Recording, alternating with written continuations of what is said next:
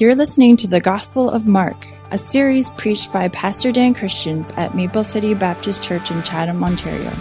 For more information about Maple City, please visit us online at maplecitybaptistchurch.com. Uh, tonight is going to be a little bit different than usual, I think. I think it'll be a little bit more like a Bible study than anything else, and I'm excited about that. And so I, I know you've heard this before. It's something we've tried to teach before, but when you go to the Word of God, context is incredibly important. Context is king, right? It's, it's essential to understand what is being said, what the author is trying to convey before and after the passage in order to, to correctly understand what he's saying in that particular verse. I want to give you an example of how context is so important, and I think it's a, it's a humorous example. Uh, I've used this before, but there's a, a couple from Northern Ontario who decided to go to Florida to thaw out during a particularly icy winter. They planned to stay at the same hotel where they had spent their honeymoon 20 years earlier. Because of hectic schedules, it was difficult to coordinate their travel, travel schedules. So the husband left Thunder Bay and flew to Florida on Thursday, with the wife flying down the following day. The husband checked into the hotel there was a computer in his room, so he decided to send an email to his wife. However, he accidentally left one letter out in her email address. Meanwhile, somewhere in Houston, a widow had just returned home from her husband's funeral. He was a pastor who was called home to glory following a heart attack. The widow decided to check her email since she was expecting messages of condolence from relatives and friends.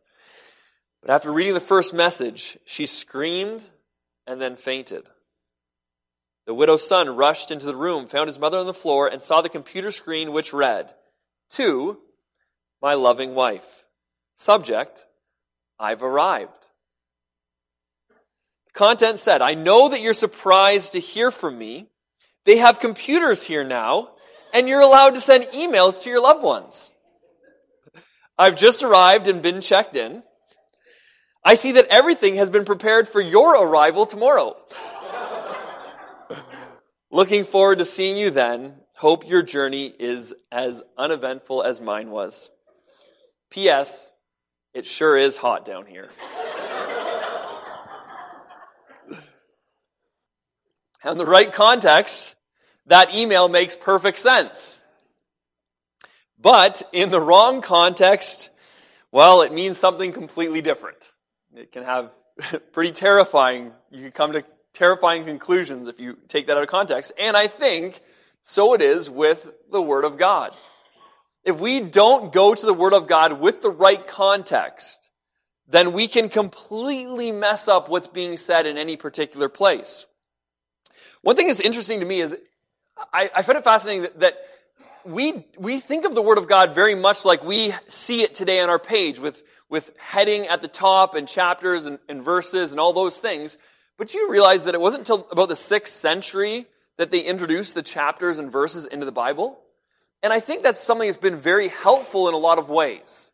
Right? Because I can stand here tonight and say we're going to be in Mark chapter 4 verse 21 in just a moment. And you know exactly where that is. You, you know how to find it. We can follow through together. Can you imagine if I said, hey, we're going to be like about a quarter of the way through Mark's letter?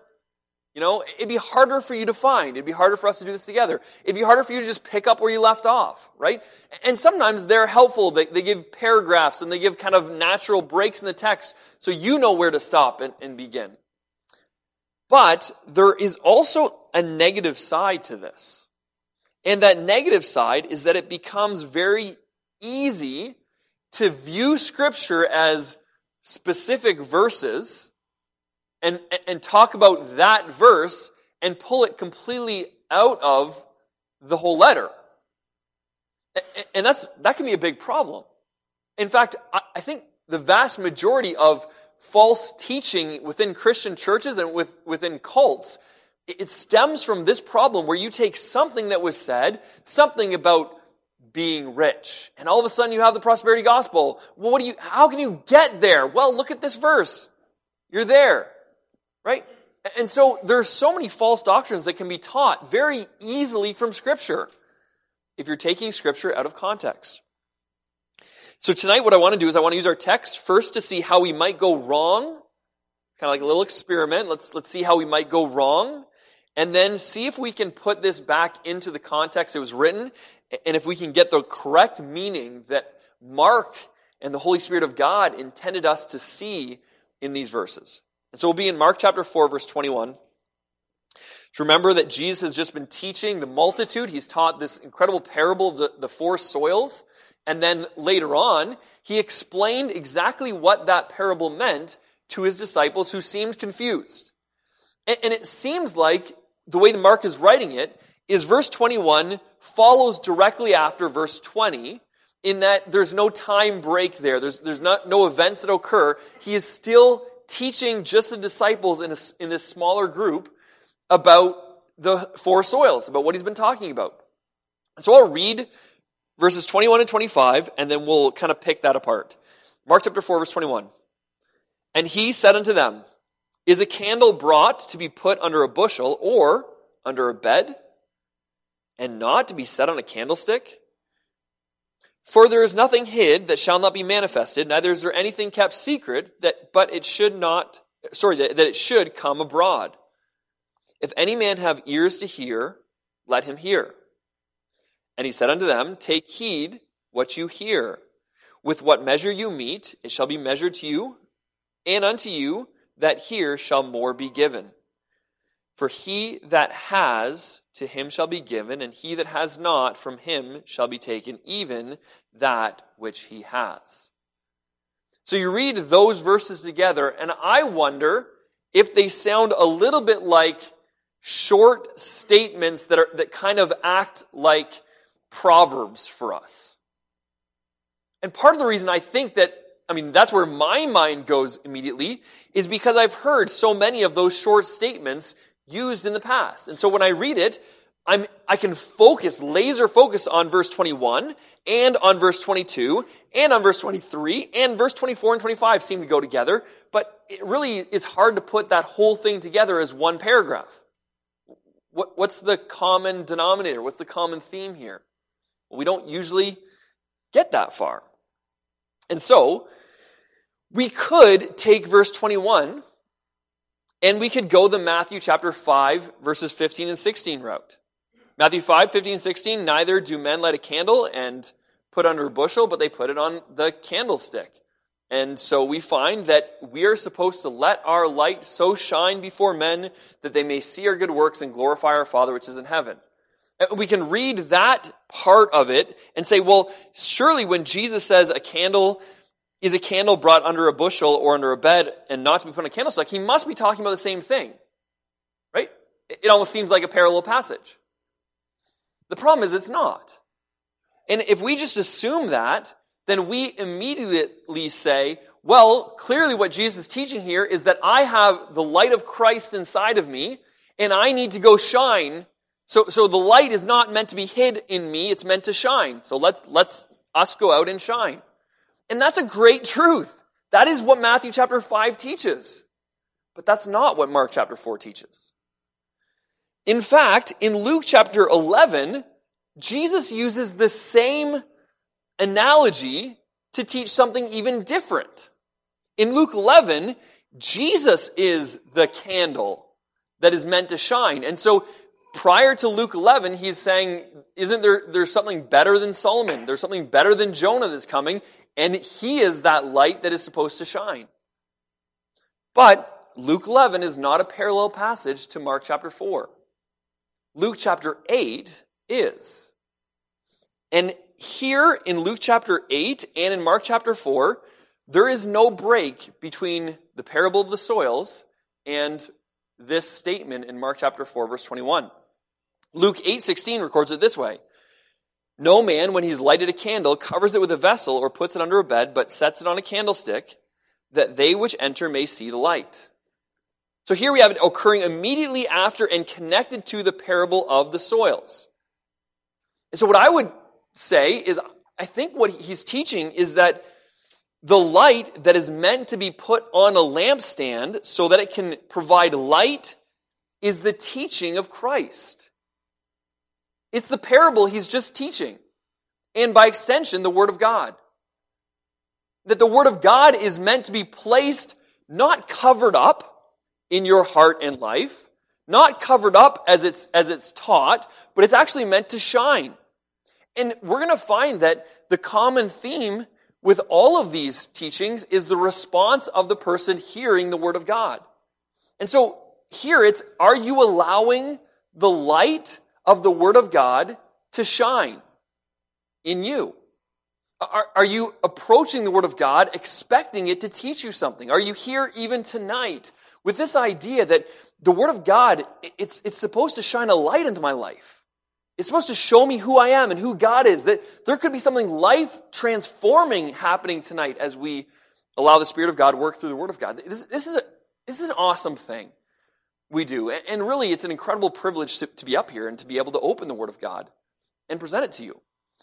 But I think it's important we get it right because as much as the teaching about us being lights in the world and Jesus being the light of the world are very important, it's also important to see that the Word of God is a light in our life. And it's our job to allow that light in our life to shine to all the places, to put it on a lampstand, not to cover it up in our life, not to say, I don't like that part or I'm going to only get a little, a little bit of light through, but to let it all through. Let it shine everywhere so we can properly see ourselves and God.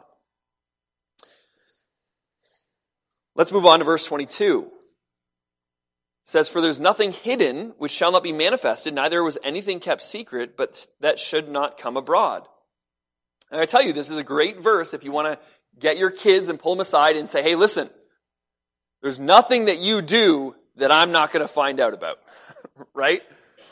Sometimes you like, you know what they've done already and you start asking them questions just because you want them to be like shocked that, that you already know.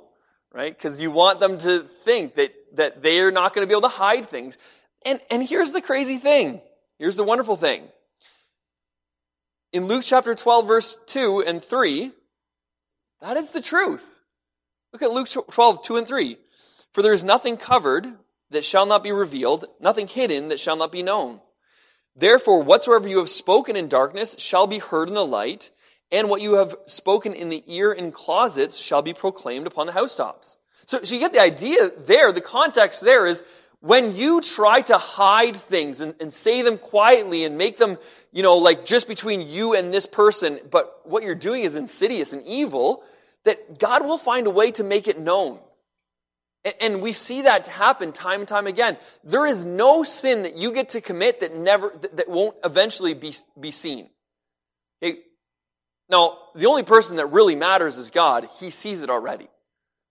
But the sin that you think you have so well hidden is already having a massive detrimental impact on your life. It's a sad thing that there are, are people, I think, that come to church and have a show. They have their church face, they have their church way of acting and living, and then they've got this whole other life that they're hiding. It doesn't work. Even if it, even if it, if it works for you, like the people at church don't know yet, you're ruining your soul. You're wrecking your relationship with God. And so Luke 12, it, it helps us to see that we can't hide our sin and think we're getting away with it. It's, it's crazy to think that. But that's not what Mark 4 is teaching. If we go back to Luke chapter 8, the parallel passage, we see that Luke includes this as well. In Luke 8, verse 17, For there is nothing secret that shall not be made manifest, neither anything hid that shall not be known and come abroad. Take heed, therefore, how you hear. Again, it's connected to how we hear. It's connected to the Word of God. By placing this statement back in its context, it is clear that it's the teachings of Christ that were once concealed or veiled that are now slowly coming into the light. That the thing that was once concealed is now being revealed. And what's amazing as you look at Mark's gospel in particular is you see what's happening with Jesus is he comes onto the scene, he's proving who he is by doing miracles, but he doesn't immediately outright say, hey, just so you know, I'm the Messiah, I'm God, and, and you should all worship me. It's not how it happens.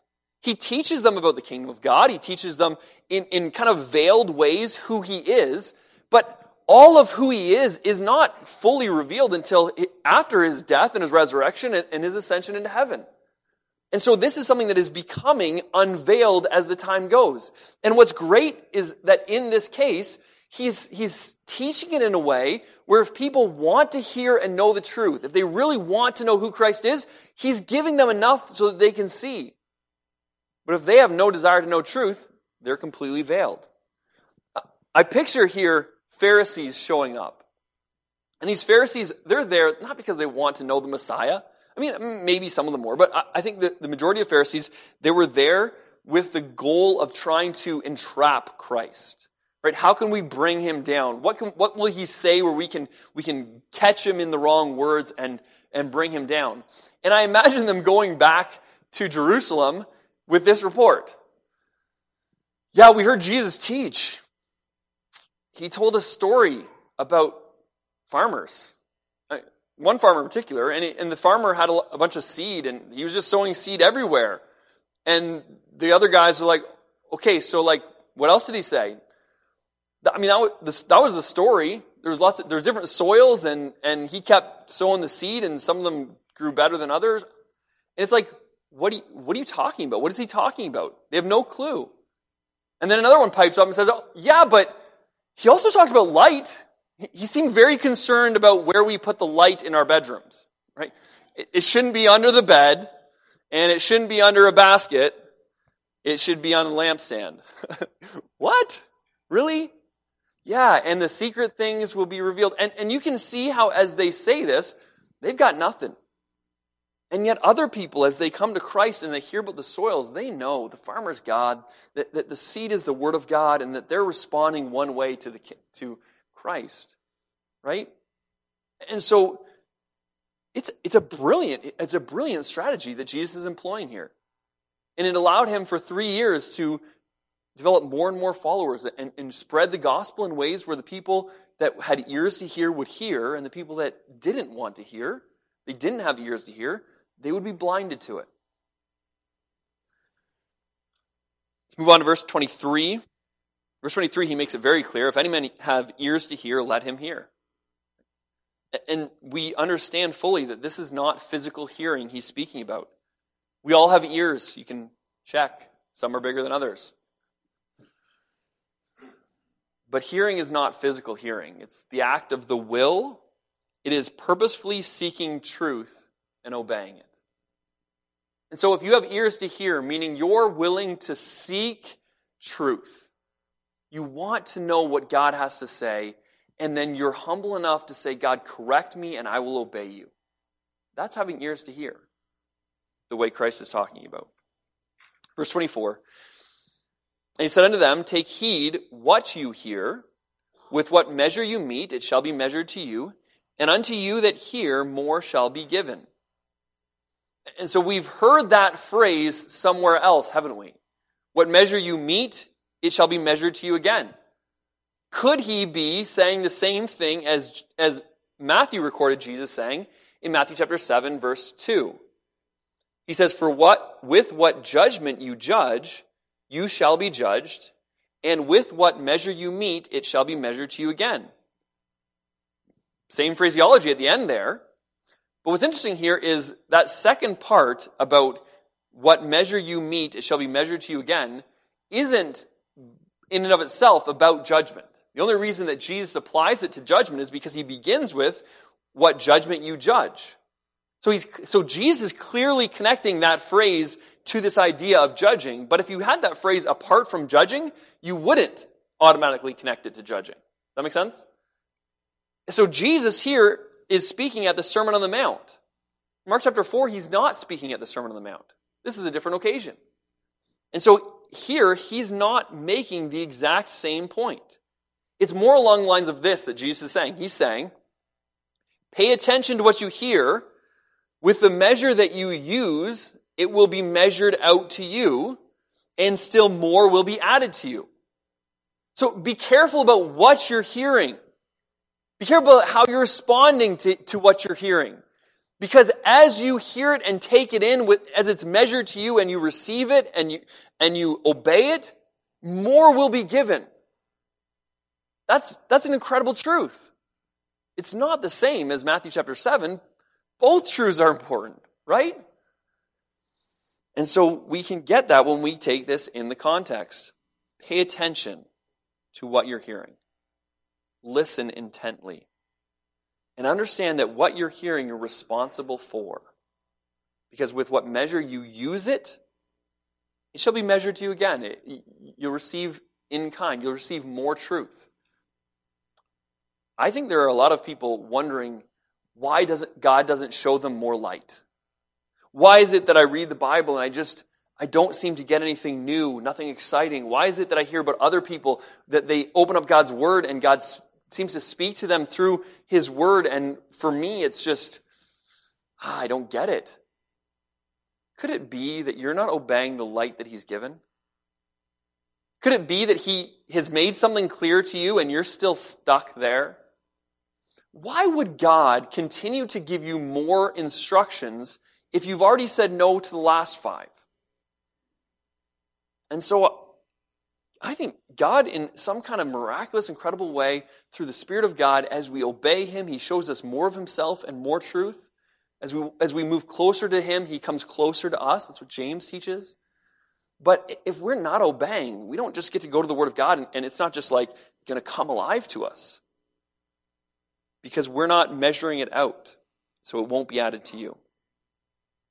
This is the plant that brings forth fruit that is 30, 60, and 100 fold. Multiplies. Why? Because they're, they're obeying.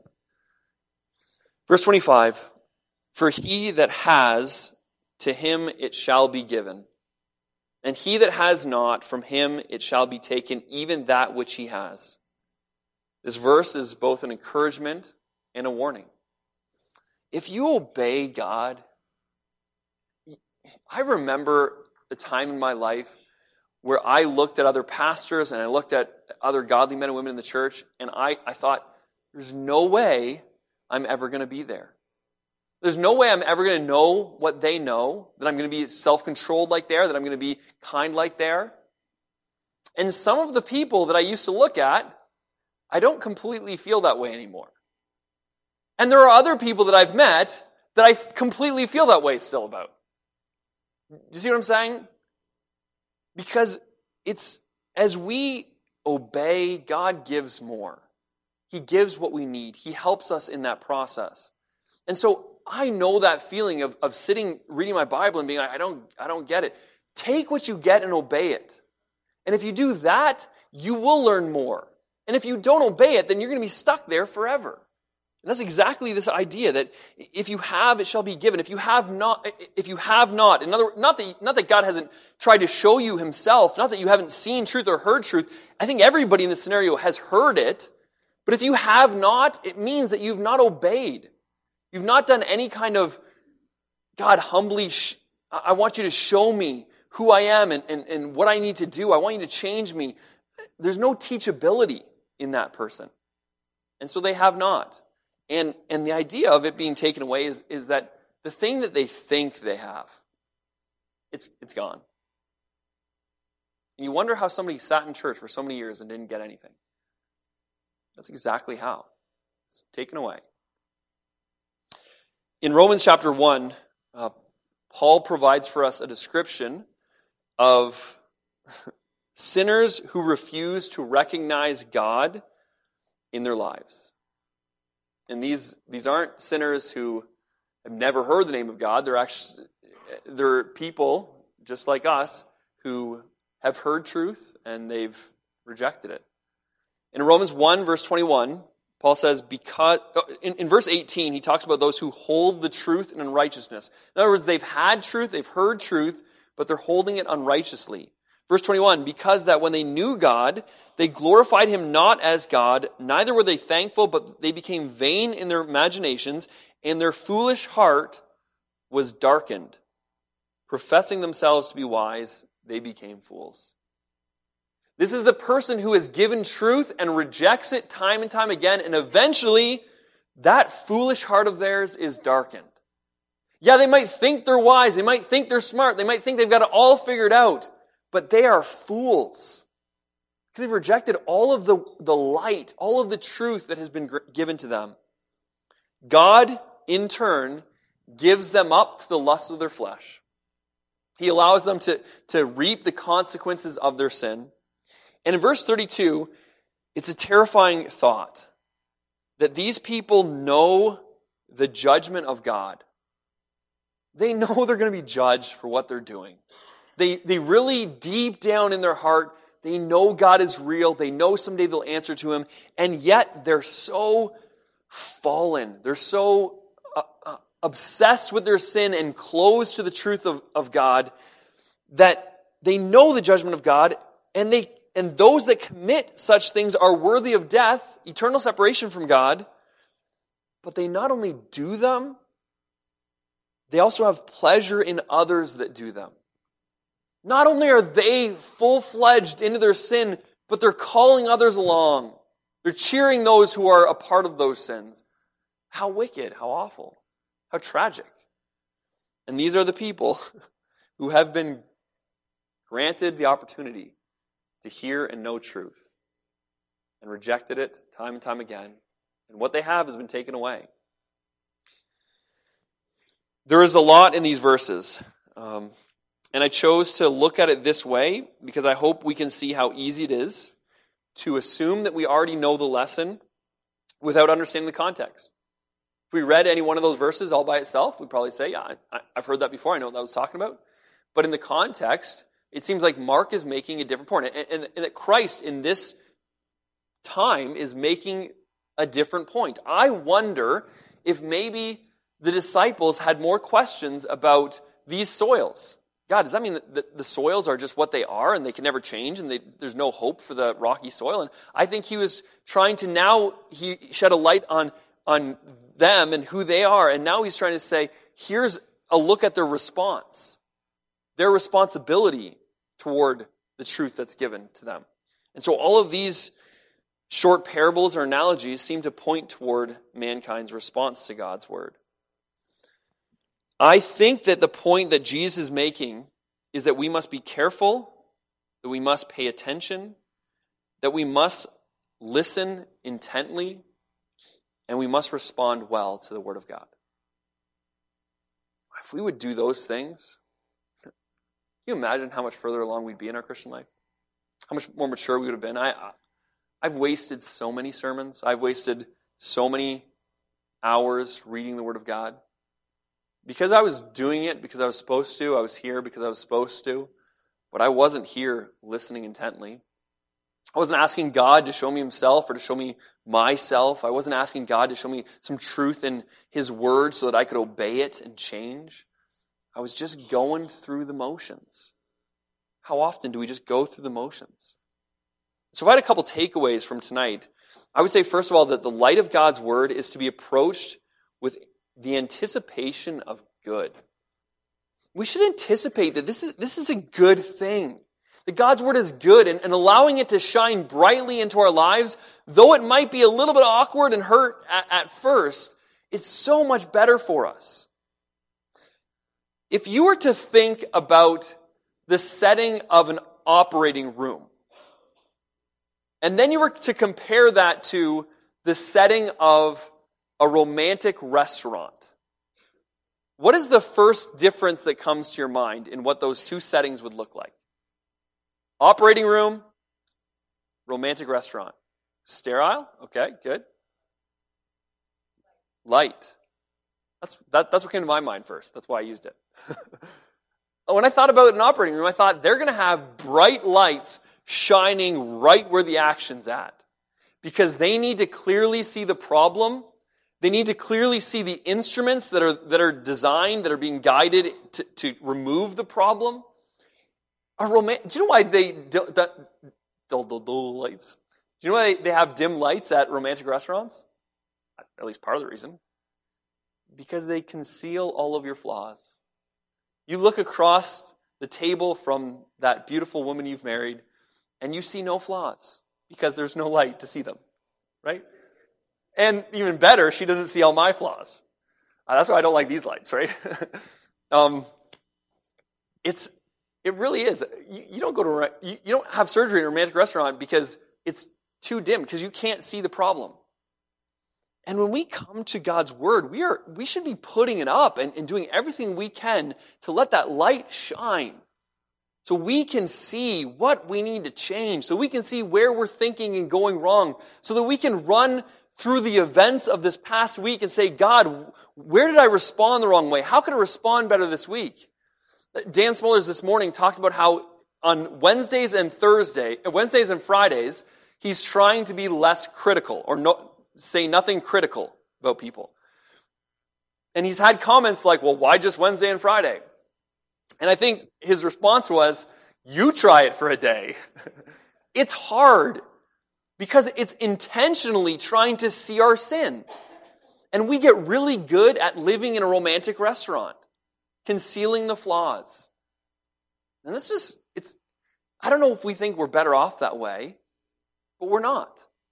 Because if we were to bring ourselves into the light and let God's word shine on us, then it would expose flaws. It would, it would hurt a little bit, but it would give us the opportunity to try and uh, change, to, tr- to try to be more like Christ, to let the Spirit of God work in us.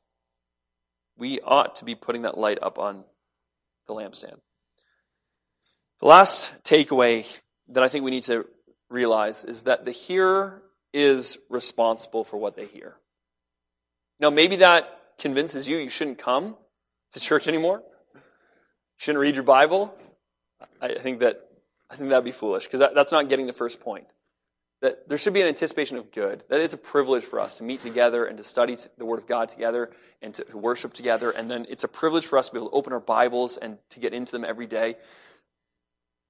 But realize that we are responsible we're responsible for what we hear. We ought to come to the Word of God thankful for it. We ought to come to the Word of God with a humble spirit, uh, uncritical, but discerning. Uh, one of the things that's interesting is in Mark, he records it with what you hear. And in Luke, he records these same words, but he says how you hear. And I think those two things really do go hand in hand. You should be discerning about what you hear. What are you listening to? Who are you listening to? Now, we should be really thankful for all of the, the ability we have to go online and to hear from really great preachers and, and study tools that previous generations could never conceive of.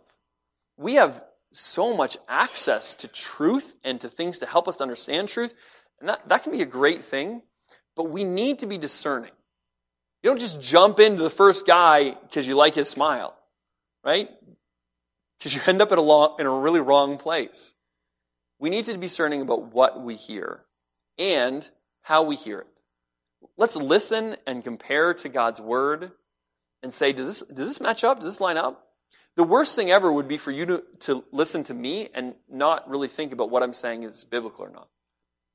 We'd never want that. Pastor would never want that we want what we say to be the Word of God, and, and we're human beings. And if we've made a mistake, we want you to be checking it against the Word of God and, and getting it the right way. And so you are responsible for what you've heard and for what you do with it. Your obedience. Come, listen, and then obey. I'll leave you with a few questions to ask yourself tonight and then a verse from one of my favorite songs that we just sang. Here's a question to ask yourself Do I come to the Word of God expectantly? Do I seek out teaching that is biblical and profitable? Do I possess a teachable spirit? Am I humble enough to allow God's word to correct me, to mold me, and to shape me? We ask those, ourselves those questions tonight. We could say, yes, I'm trying to be expectant, humble, and obedient to God's word.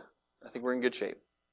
And that's, that's my prayer for you. Let's, I'm just going to read the verse that we just sang Speak, O Lord, as we come to you to receive the food of your holy word. Take your truth, plant it deep in us, shape and fashion us in your likeness.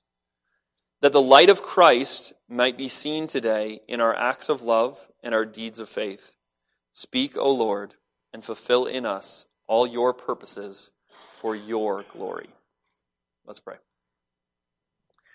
Father, we thank you for the Word of God. We thank you for the power within it. We thank you for the way that it's able to open us up and perform surgery on us, that it's able to root out the, the evil, the bitterness, the anger, the pride, the lust, the greed, so many more things that we, we have hidden in our hearts. And God, we pray that your light would shine brightly on our, on our hearts, and that would reveal to us what would please you.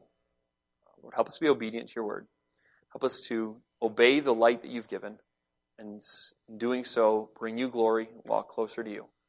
We love you, we thank you, we pray in Jesus' name. Amen.